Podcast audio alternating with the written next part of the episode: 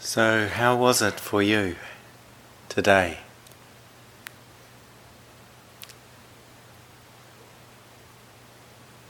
To be here. In some ways, a new beginning, 2014. In some ways, it seems we continue to flow on from day to day, from moment to moment. And yet, there's something that we notice about this movement of time, this movement in time. In some ways, time is just a concept.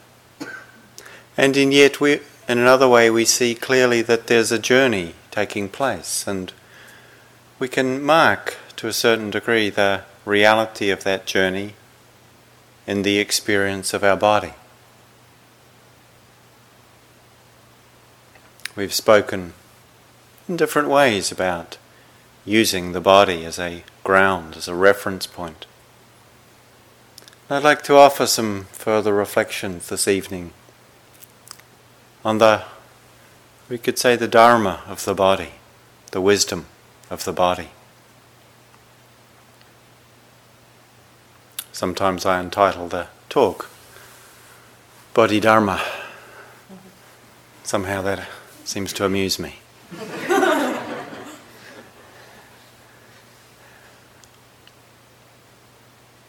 so we're invited in this meditation practice to notice.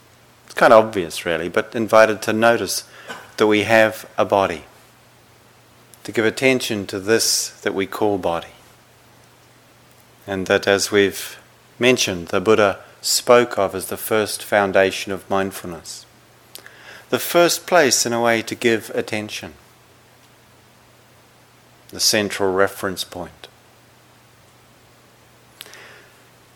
And we probably start to notice as we pay attention to our body that we begin with a relationship to body often that's primarily informed or made up of ideas, of labels, of concepts, of language that describes perhaps the shape, or the size, or the texture, or the colour, or the particular advantages or limitations of our particular body.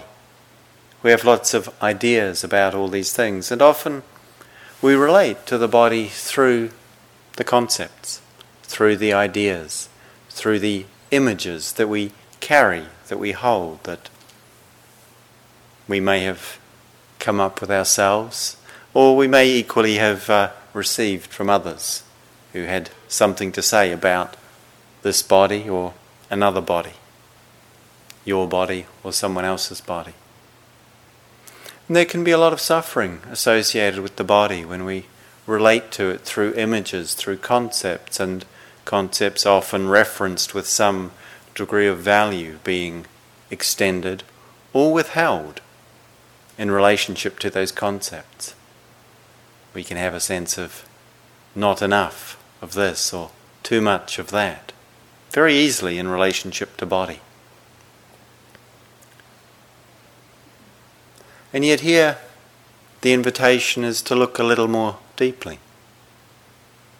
In all realms of our, of our experience, in fact, the invitation is to look a little more deeply to see beyond the concepts, the associations. And so, this journey that we're engaged in over the retreat is very much one which our direct experience of body is very much at the center of what we're orienting towards, what we're engaging with. And one of the fundamental realities of what it means to have a body to be embodied is that this body is subject to conditions. Particularly and specifically, this body is subject to aging. Having been born, it grows. As it grows, it begins to age. As it ages, it sometimes sickens, and ultimately, this body dies. We know that. It's nothing new being spoken of here. And yet, the concepts are uh, ideas we may or may not engage with, relate to, or feel to be significant and meaningful. We may struggle with the reality of aging, of sickness, of the inevitability of death. We may accept the ideas. And yet, sometimes we need to get a little closer to what this really means, to allow it to touch us. And uh, a few years ago at the retreat centre in England, Gaia House, uh, to which I erroneously welcomed you at the beginning of the retreat, we were offered by a, a yogi and practitioner of some years who'd recently completed their medical training. We were offered a skeleton. And it's really interesting to be offered a skeleton, a real one. A lot of people weren't sure this was a good idea because it might be a little scary or unsettling to have one of those hanging around. And yet, in the monasteries in Asia, it's a very common thing. In fact, sometimes the monks and the nuns will offer their skeleton to the monastery to be put on display after their death so we can kind of see that, hmm, this body, those bodies, yeah, there's a skeleton in here already. This is, there's actually lots of skeletons at IMS, interestingly, isn't it? we don't notice them, perhaps, because they've been wrapped up carefully in tissue, living tissue. And then we actually wrap that tissue up in some kind of other kinds of tissue. Then we wrap these tissues up in tissue paper, which is, you know, when you buy it, it's wrapped in tissue paper. And you unpack it. This is a new shirt, as someone pointed out. That's still apparent because of the, the crinkles on it. When a baby comes out of the womb, it's often got a few crinkles on it too. We wrap it in something soft. When an elderly person is heading towards their last days, probably there's a few crinkles there as well.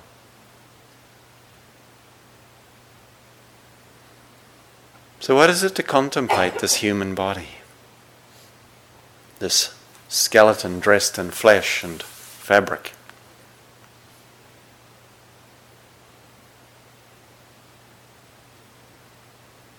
What we can notice, one of the things that we can see and that we find ourselves perhaps reflecting on, certainly in the group meetings, it's a, a topic that arises not infrequently, is the the experience of fear, the experience of anxiety, the, the experience of our looking at life and seeing that in fact we are vulnerable. The survival of this body is something deeply important to us. And yet, ultimately, it's not just that it isn't guaranteed to survive, it's guaranteed to not survive, ultimately. This is not an easy thing for a human being to really contemplate, to know. And of course, we're wired up deeply and importantly in order to preserve and take care of this body so far as we can for the time that it is useful and functional. We want it to survive.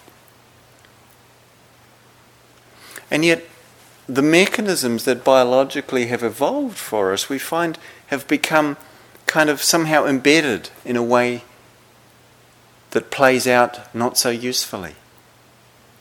We notice how, and we've talked some about the tendency to contract in the body.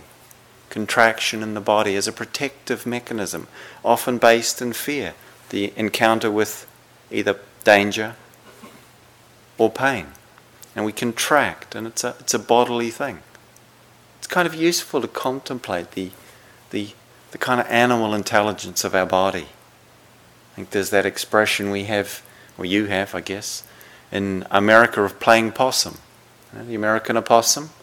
The Australian opossum doesn't do this, but the American opossum, when threatened, you know, just uh, curls up, and pretends to be dead because its major predators won't eat a dead thing, which is a kind of useful approach to life in a certain way. Mostly it works. It's not so good if this particular predator turns out to be interested nonetheless, because uh, once you've curled up and pretended to be dead, you're kind of available, really, aren't you? And so, too, what happens for us, sometimes we do this kind of tightening. It's like we freeze. Like if I don't move, and internally we tighten up, as if then we'll be safe. We might also know that it doesn't work. But it's interesting to feel how the body tightens.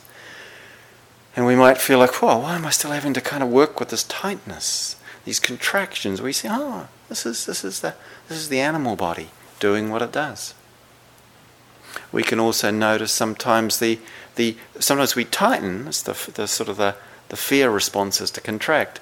The other response is to puff up, to make ourselves look bigger, more threatening. And there's a, a fish and um, I think it's a, a, Pacific Ocean fish. You may have it on the, uh, the west coast of this country, I don't know. But in New Zealand, it's a fish called the puffer fish. And what it does when threatens, it puffs up. And it's a lot bigger than it would normally be, so as to scare away the kind of predator that might have thought this is a nice little fish and then suddenly, bloop, it's quite a large fish. It's a kind of useful strategy, unless, of course, the fish is large enough to think this still looks interesting. And then, it's in trouble. You notice when we get some kind of a fright or feel threatened, the back of the neck tingles? Have you seen a cat after it got frightened and goes twice the size? Our body is trying to do the same thing when we get scared, it's trying to get bigger. Often, what happens with anger is that we're kind of trying to puff ourselves up. We get angry, we get kind of righteous, we kind of get bigger than we were. Have you ever noticed that phenomena? It's like there's a sense of certainty to anger that gives some sense of confidence, as if we can scare something off. And it's interesting to notice how it's a very bodily phenomenon, and yet it has a psychological correlate that goes with it. We're very interesting animals. I was just out now, um, as I often do in the evening, go for a run, and uh, I'm still kind of hot from the running, even though it was pretty cold out there. I was well dressed, and very uh, interestingly, at one point as I was coming down the sort of heading towards the, I guess the bit of Pleasant Street where Barre begins and Petersham ends, a half a mile or a mile that way. Some sounded like a young male voice, probably teenage, early twenties, came out of the house and started saying, I was running, I had my lights off because there was enough light to see, um, and there weren't any vehicles. And this voice came out and said, There's an animal out there. I thought, No, there's not, it's me. And he said, There's an animal out there. And I thought, He's right.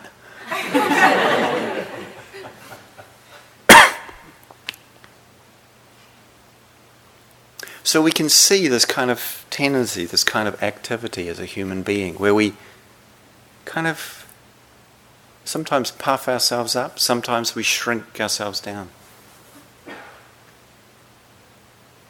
And getting to know, getting to feel what that's like, what that experience is for us. We have the opportunity here. We've spoken about it in different ways.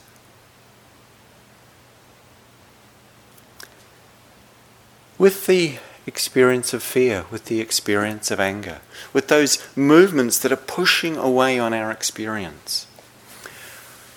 What's important to understand when we encounter them, seeing perhaps, hopefully clearly, that they're not so useful, they're generally not so skillful, that they're patterns that are really intended for a different kind of circumstance than what we are often reacting to, which is more to do with ideas and concepts and memories of things that may have been difficult, rather than actual direct threats or danger. If there are actual threats or danger, then of course it's important to take appropriate steps to uh, move away or to protect oneself. But underneath that movement, there's a caring for our well being. Underneath the pushing away or the withdrawing, there's an attempt to take care of our well being. And ultimately, everything that moves within us is coming from this attempt to take care of that which we care for. However narrowly or broadly we understand and relate to that which it is that we care for. And it can be quite narrow and it can be vast, the sense of our caring and what it is directed towards. So, noticing the experience of fear, the experience of anger, and what it's like for us to be impacted, to be touched by it, to not act it out, and yet to feel the energy that's the life force and vitality of the human animal expressing itself. And seeing, oh yeah, we can make room for this, we can contain this, or we can allow this to move. And yet, watching what happens with our mind with fear. It's so strong, it's so quick, it's so powerful.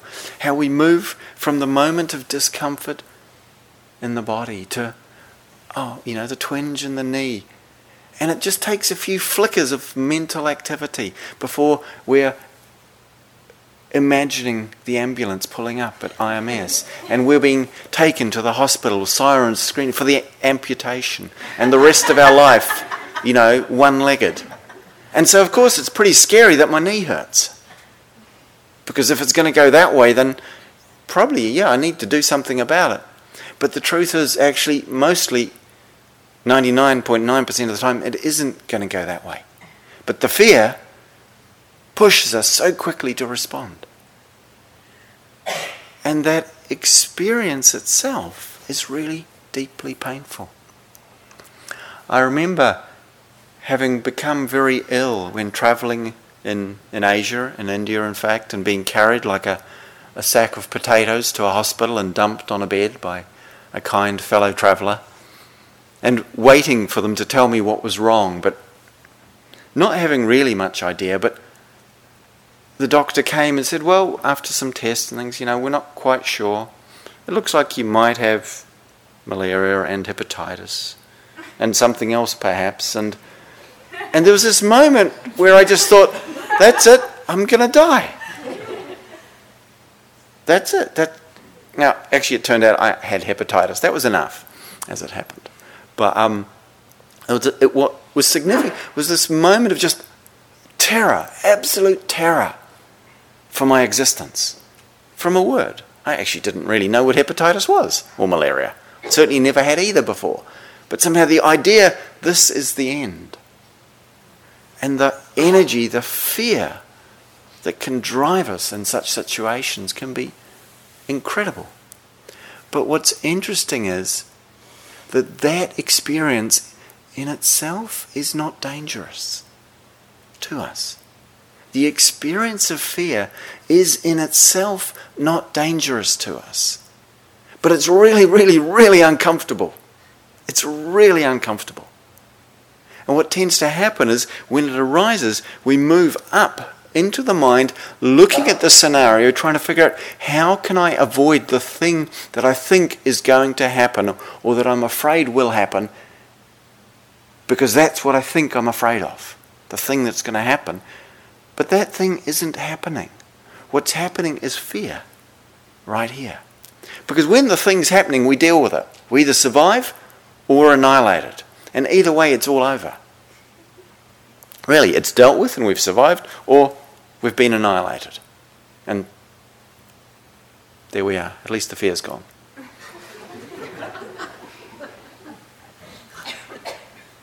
so there's this movement of powerful energy. Sometimes it's not so intense as what I was just describing, and it's more the subtle levels of anxiety that arise and that kind of, it's almost like sort of in a kind of corrosive way, sort of seem to sap or feed on the, the the energy and the vitality of our heart and our, our well being that just sort of, oh, what about this and if that, and oh, I don't know about. And we spend so much time trying to anticipate and figure out what's going to happen in order to protect ourselves because we care about ourselves. We care about this life. And yet, so often, how many times, in fact, has it been that those things we were concerned about never came to pass. Or having come to pass, turned out to be not actually as insurmountable as we'd imagined they might be. How many times has that happened for us? You know, Mark Twain once said, almost all of the worst experiences of my life never actually happened. But the fear of them, that's the worst experience sometimes. And so what's useful and what's important is to recognize that this is fear. And this experience has a story associated with it going into the future that's trying to figure out, anticipate, and deal with what's going to happen, or in fact, what might happen. Because it's not going to happen, nothing is for sure in the future. That's one thing perhaps we learn here. But the experience is happening right here.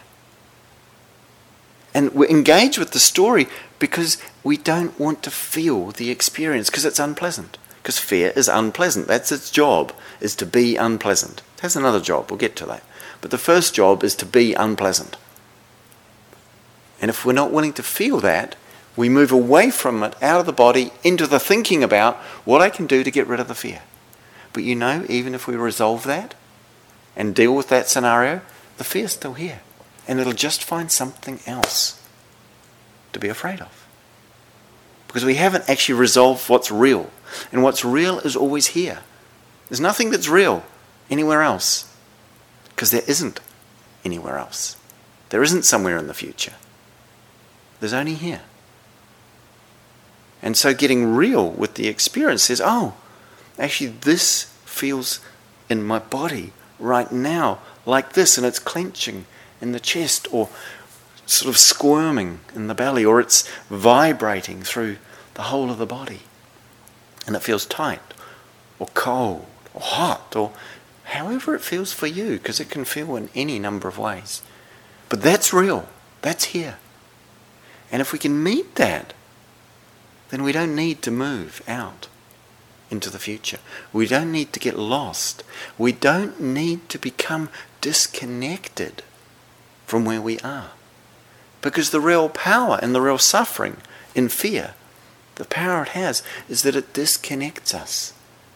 Or in fact, it doesn't disconnect us, we disconnect out of the unwillingness to feel it and become lost in the story about the scenario of what might happen and how bad it will be when it happens.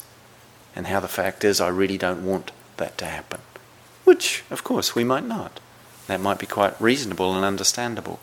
But coming right back to where we are, can we feel the sensations of the fear?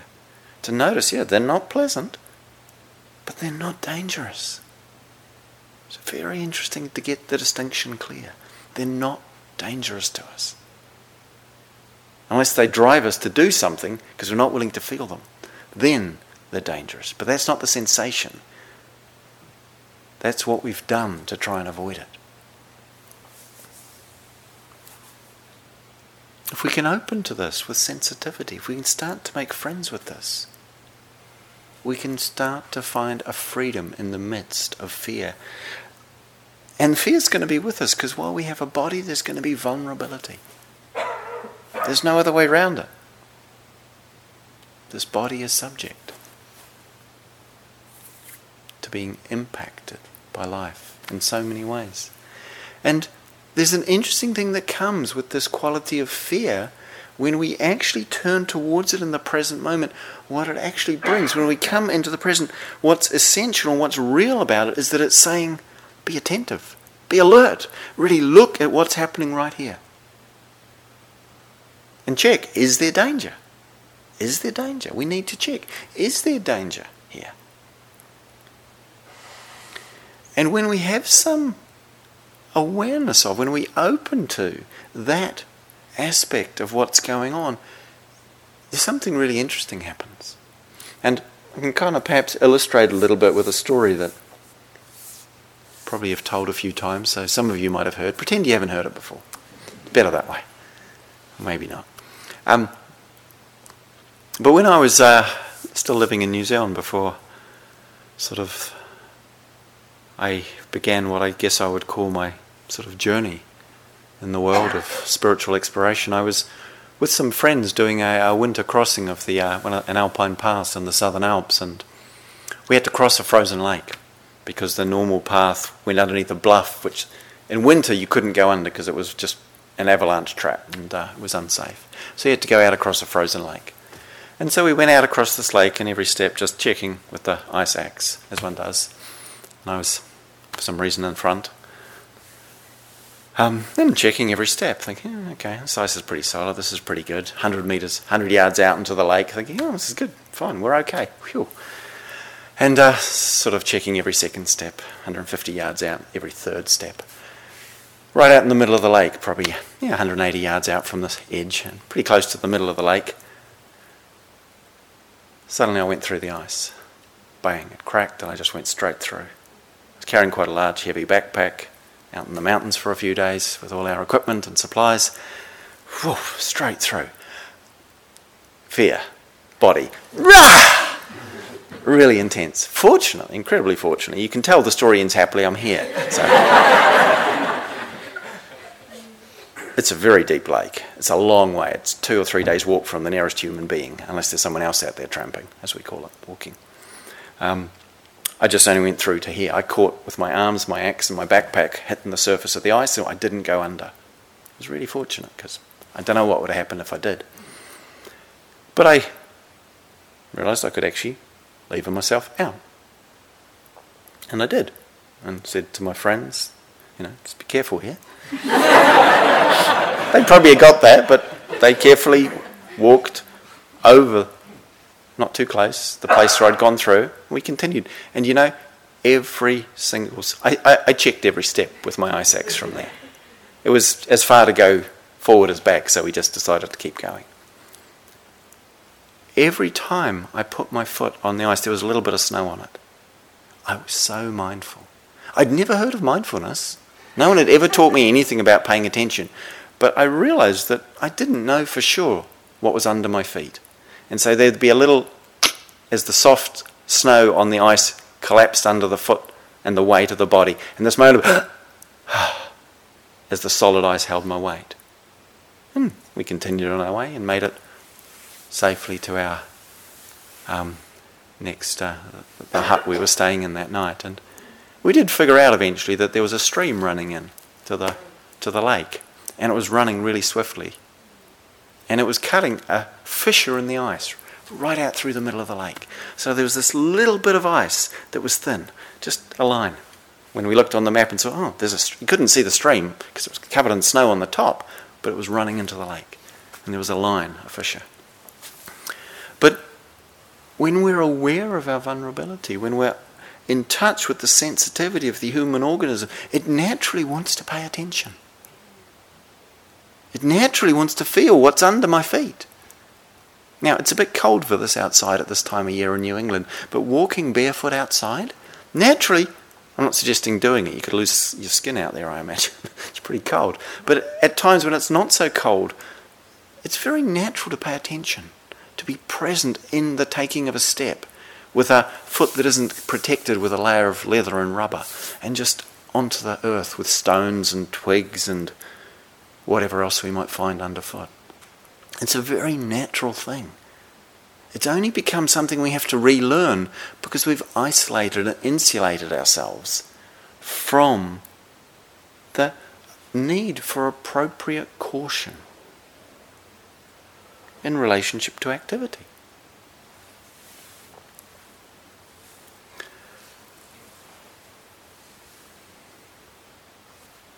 So the sensitivity that we're developing, although it might seem like it's a little problematic, and someone observed in a in a meeting um, a couple of days ago that you know, I'm not sure about all the sensitivity. Getting more sensitive is a bit of a problem.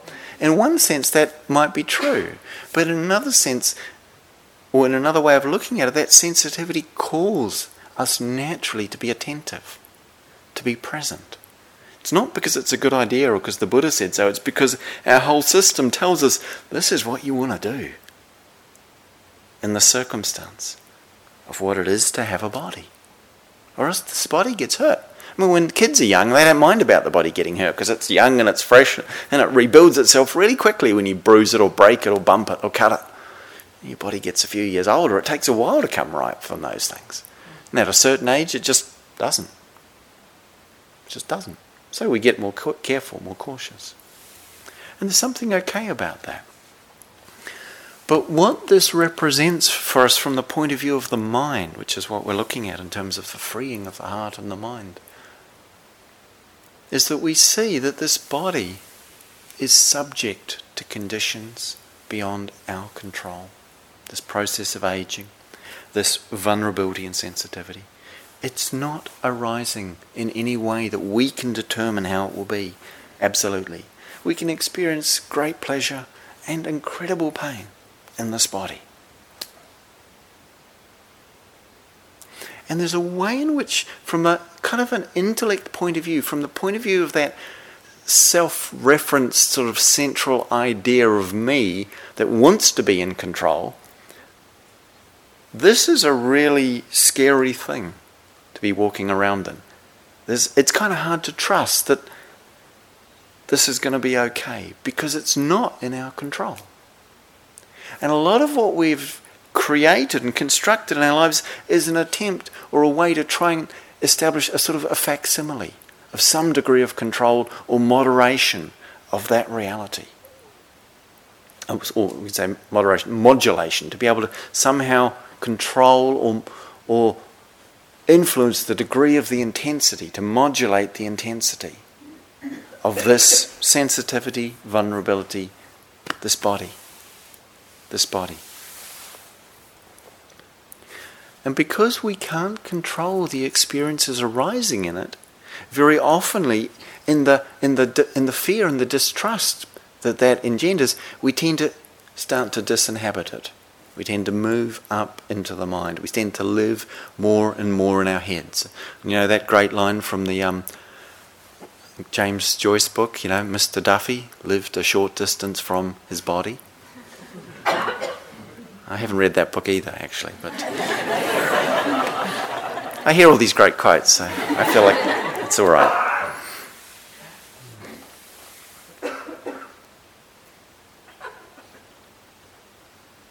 And interestingly, it's really painful to not be in our body. There's actually a real distress in it. Even though, in a some way, we're escaping from the uncomfortableness, the uncertainty, and the being subject to unpredictable experiences that goes on in here all the time, as if it's somehow a refuge to not be in touch with it, to be more in the realm of concepts and ideas. Actually, it's really uncomfortable. It's really, there's something deeply painful to us in that experience. Which is why, at some level, we also then come here realizing we want to get out of our head. Of course, getting out of our head means getting into our body. There isn't somewhere else. And that's a significant part of what we've been engaged in here. And yet, what's interesting is that as we start to find a way to be in the body, where we can make space for the fact that it's sometimes painful, uncomfortable, sometimes it's a bit scary or out of control or unpredictable. That actually, as the system starts to open, as we start to relax and allow ourselves to inhabit this, this embodied experience, there's something deeply pleasurable about it. There's something very simple and yet very sweet about just the knowing of the body in the body which is how the Buddha suggested we should know it. To know the body in the body, not thinking about the body, looking at the body, or measuring it, evaluating it, comparing it in all the ways we maybe do. But actually, in the body, it's like this. Huh. And actually, it's something soft. It's something quite remarkable. And there can be something deeply and profoundly healing for us that takes place in just letting the mind, the heart mind, the chitta, as we've spoken about, allowing it to soak into the body, to steep the body, to become unified with the body. So when we talk about the mindfulness of breathing, it's like we're bringing the mind fully into the body and we're allowing it to soak in the body. It's, in fact, the natural element for this consciousness to soak in, to rest in, to be supported by. And to the degree that it's not, there's a real loss there. And we need to learn to listen to this body. It has so much wisdom. One of the great tragedies of our culture is the conceit that has taken hold of of so many of, if not I don't know how to say this. The conceit that's really taken hold of the way we look at things that suggests it's through our minds we will resolve what it is that needs to be resolved. When we actually see it's through our minds we got to the place of all these things that need resolving. There's a wisdom to this body.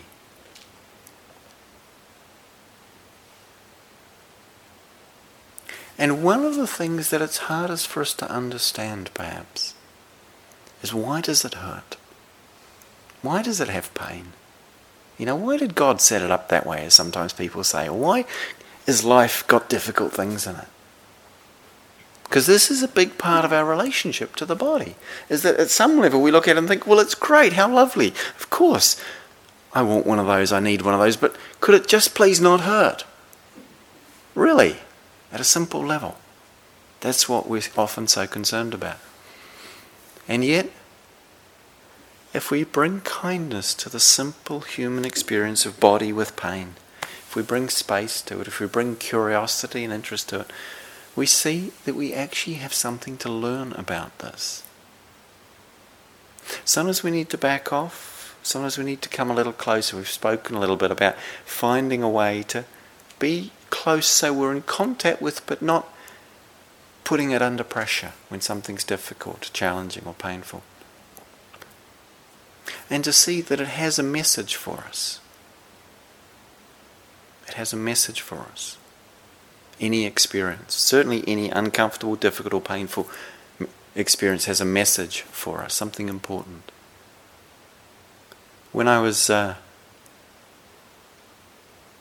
in India, I think it actually, no, it wasn't the same trip. So it was uh, another time when I was traveling in India, I had the opportunity to visit a um, and to volunteer at a street clinic run by an organization called Calcutta Rescue and uh, I was spending some time in Calcutta. My grandmother is Bengali, and I was visiting her for the first time. It was very lovely.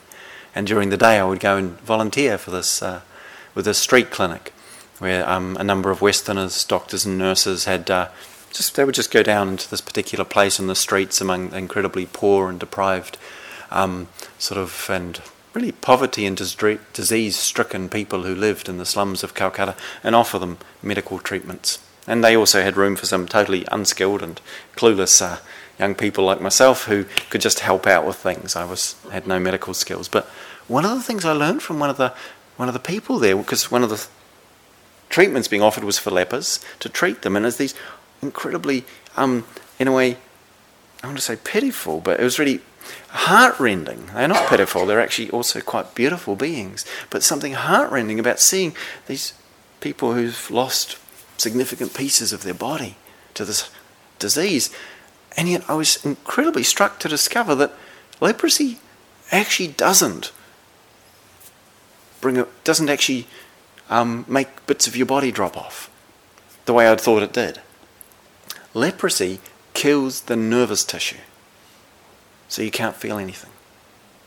So, when you're poor, illiterate, uneducated, don't really know anything about personal hygiene, and you cut yourself or you burn yourself and it doesn't hurt, you don't do anything about it and it gets infected.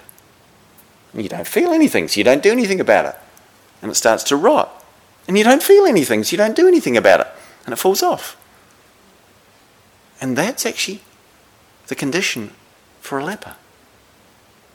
And the thing, and this is what got me, the thing that would make the most difference, that would most transform the life of those people, would be to be able to feel pain.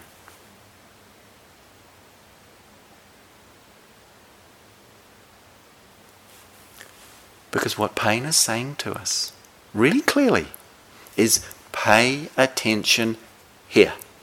And it does it with remarkable efficiency. But because it hurts, we don't like it and we don't want to pay attention here. But if we do,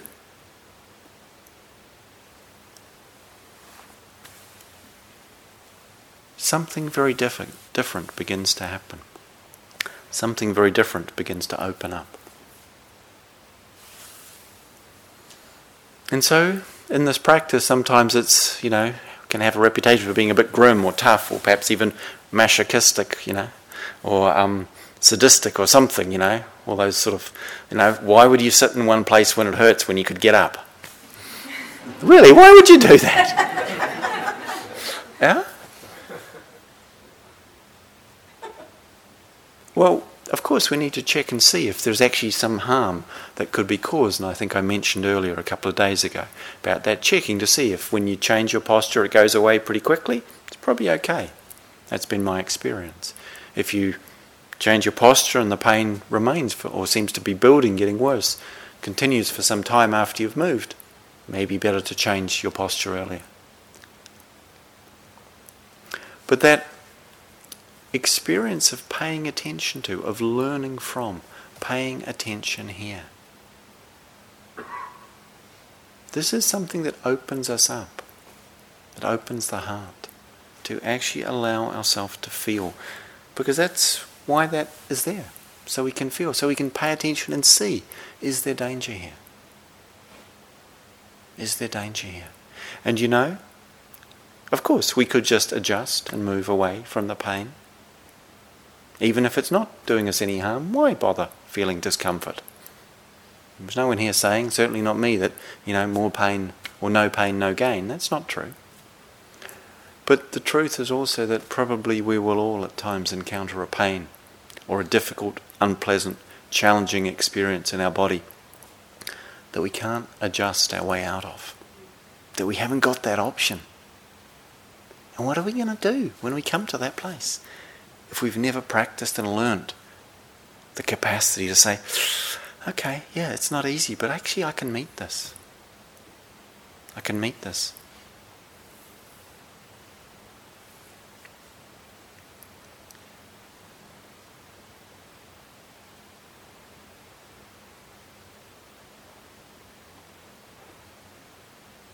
So, what happens in trying to avoid pain is that we become desensitized by withdrawing from the experience of our sensitivity, we lose it.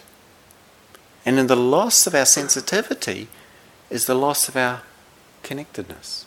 Because the sensitivity that we experience is the interface between what we call me and what we call everything else. Between what's going on over here and what's going on everywhere else. The sensitivity is the interface.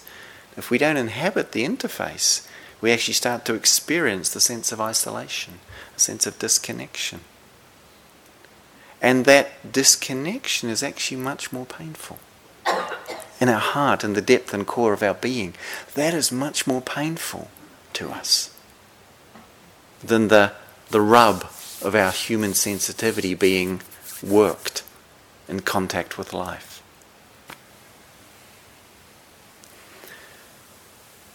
The loss of connection is the deeper suffering. And yet, what that says is that we have to risk or take the risk to allow ourselves to feel and to feel deeply.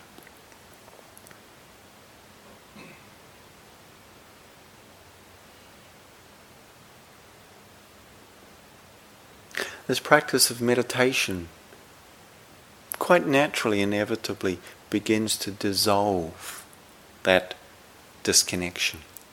Partly by the willingness we bring to feel our sensitivity, to be affected, to allow ourselves to be affected by the sensitivity.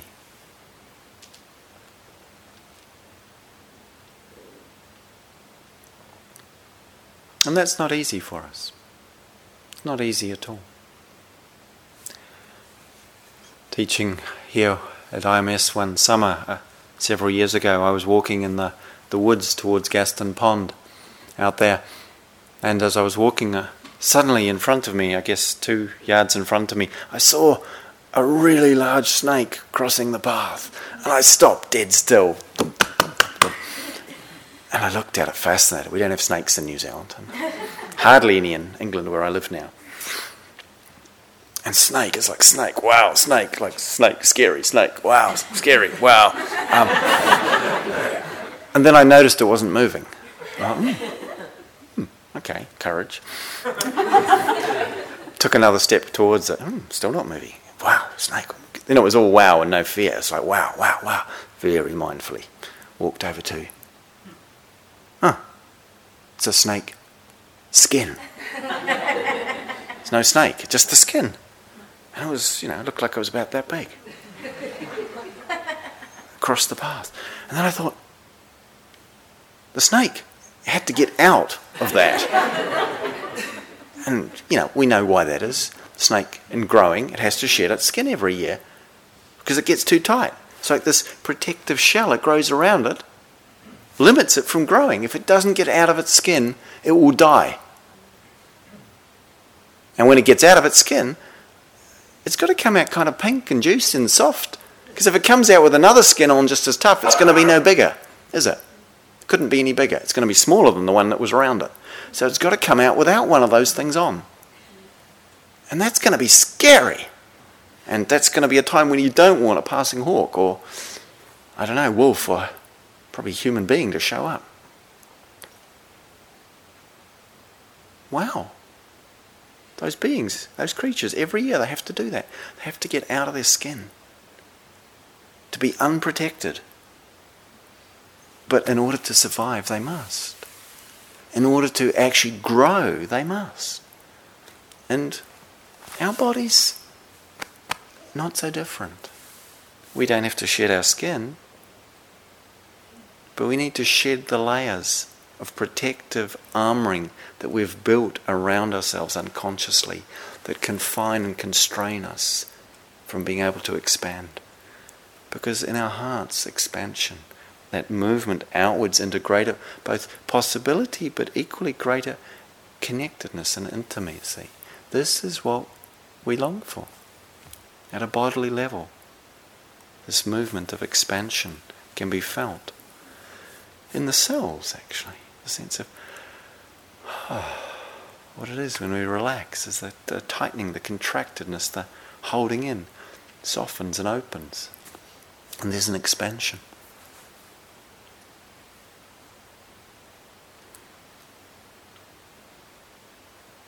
So perhaps we can forgive this body for the fact that it experiences things that we find hard to bear. That we can just take a moment and express to this body, sometimes with the soft palm of the hand, just, ah, oh, you know, thanks for helping keep me alive. And I don't mean alive in just terms of physical aliveness, I mean in terms of the, the deeper aliveness that we're called back to that our body is a, a conduit, a channel, and a gateway into. And as we do this, as we relax, as we allow this body to open, we begin to see, we begin to recognize the deeper truth that it speaks to us of. This body's nature is of the nature of all things. And yet we relate to it in a way that doesn't quite recognize what's true. So much of the time, it seems, we say, my body, a little bit like Pascal's bicycle. It's our body for a while, but not forever. And even right now, if we look and we see, we see it's changing. Are we okay with that? Are we okay?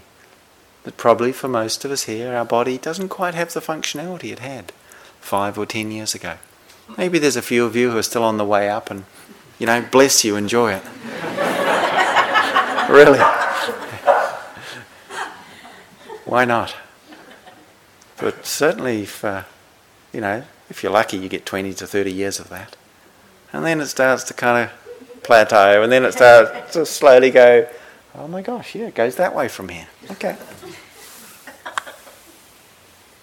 And you know, can we make peace with that? Can we say, huh, that's okay? Because that's how it is. This changing body that we think of as ours. You know, we're not the only inhabitant of this physical organism. We really aren't. Call it mine. the reality, and it's a little bit embarrassing sometimes, a little bit annoying sometimes, but this is a co housing project. really. There are hundreds and thousands and millions of organisms living in this biological system. I think there's about 10 cells, living cells, actually bacterial organisms in the body. For every human cell, 10 to 1. That's on a cellular level. If we're talking organisms and we say, I'm one, if this was a democracy, we would be so way outvoted on any decision making.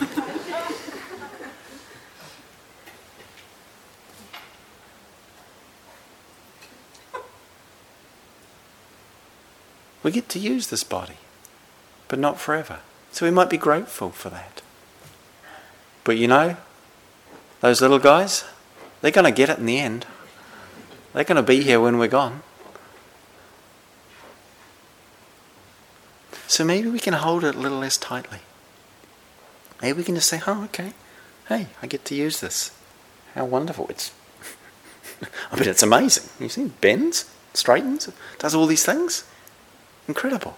Actually, that's mostly what it does. It bends and straightens. There's all these different ways of combining bending and straightening that we can do that do all these interesting things. In terms of mindfulness of the body, one of the things to be mindful of is bending and straightening.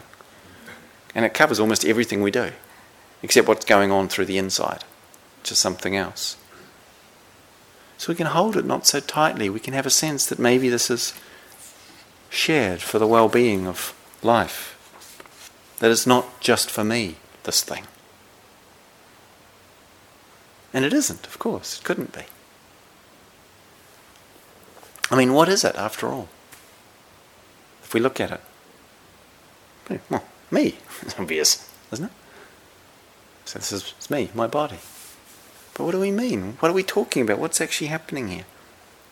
Biologically, it's a hollow tube. Isn't it?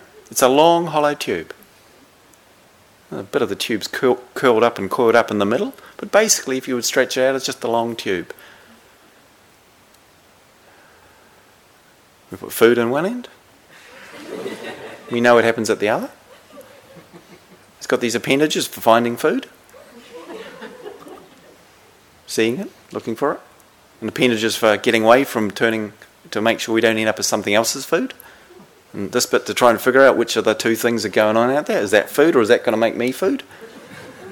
That's the basic thing going on. There's a few more tubes for making more tubes. It's universal. We all got them. Human beings, other beings.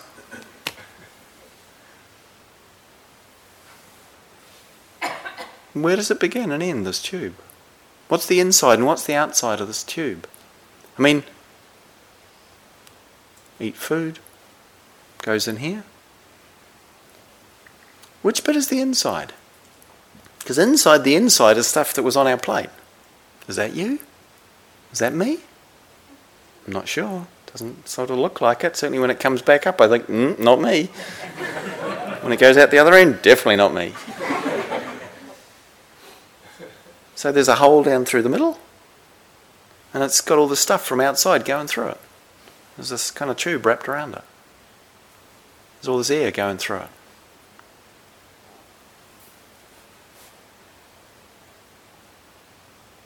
Where's the inside of the body? Where's the outside? If all these outside things are going through the inside? Where do we get the idea that this is over here by itself when it's full of stuff that came from over there? Where do we get that idea?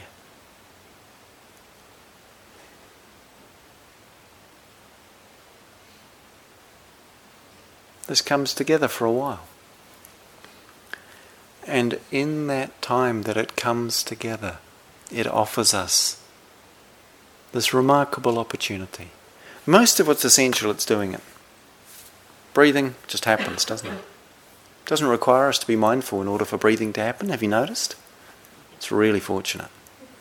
Anyone who's spaced out for more than three minutes will be dead. Either that or we'd learn to be mindful of our breathing really quickly, wouldn't we? First thing when you're born, okay, kid, be mindful of that breathing, because if you stop being mindful, it'll stop. But it's not like that. No. Body just breathes. body just breathes. And it digests and it maintains the temperature so far as it can within a certain range. And there's the circulation and all these incredible things that go on in this body. If we start to see, we don't have to do most of that. The animal intelligence, the organic intelligence takes care of it. Maybe we can relax a bit more about it. Maybe we can just let it be a bit more. And to see that within this body, as the Buddha said, within this fathom long body, this six foot, two yard long body, within this fathom long body, all of the Dharma is relieved, is revealed. All of the Dharma is revealed. The reality of suffering and its cause, the end of suffering and the path thereto. It's all to be known here, in this body, this expression of the nature of things.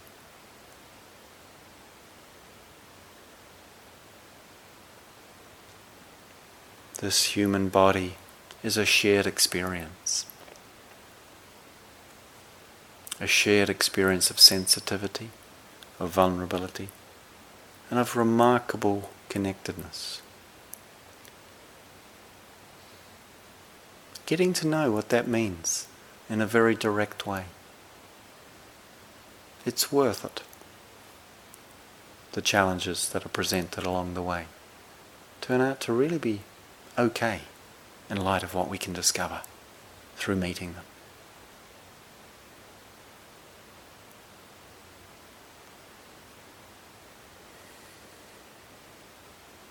And so, this very particular, and in a way we could say limited and finite, expression of life we call body is a gateway, an open doorway to discovering the vastness of life, the vastness of truth.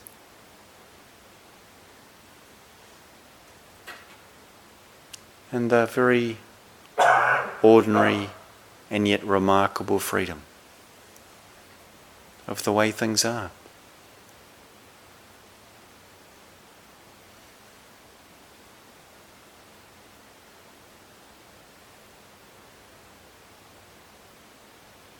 when we're not defended against, when we're not controlling what's happening, but we're really here for it.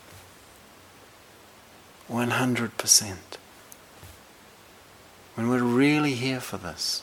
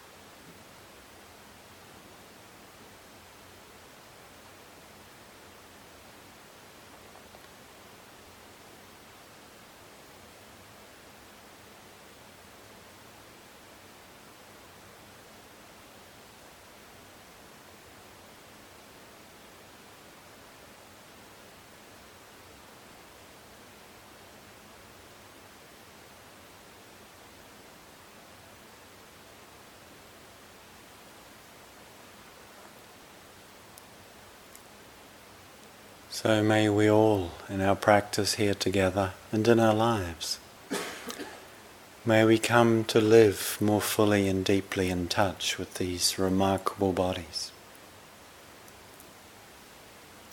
And may we come to know through them and through our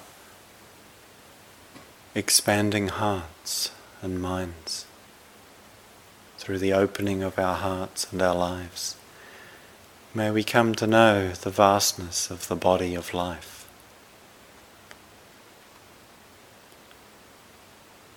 For our own well being, for the welfare of all beings.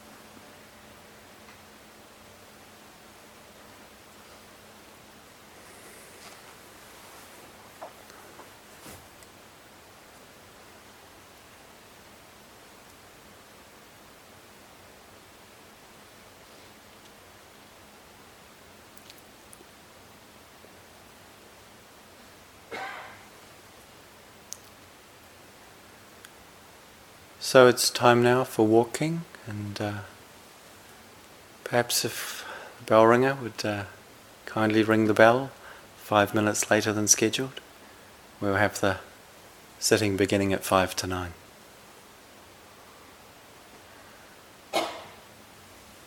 Please continue with your practice.